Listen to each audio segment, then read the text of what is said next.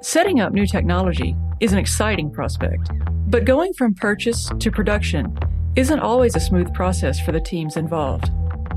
I'm Jamie Parker, a Red Hat product manager with over 20 years of engineering experience.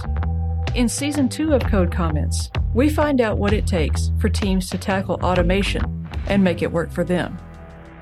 What do they hope for? How do they avoid doing the boring stuff? How do they get it done? What breaks? What weaknesses does it reveal? And how does it change the way they work? Join me for a season of stories from the people who've done the work and figured out that solving problems isn't about the tools you use, it's about the teams who put the technology to good use.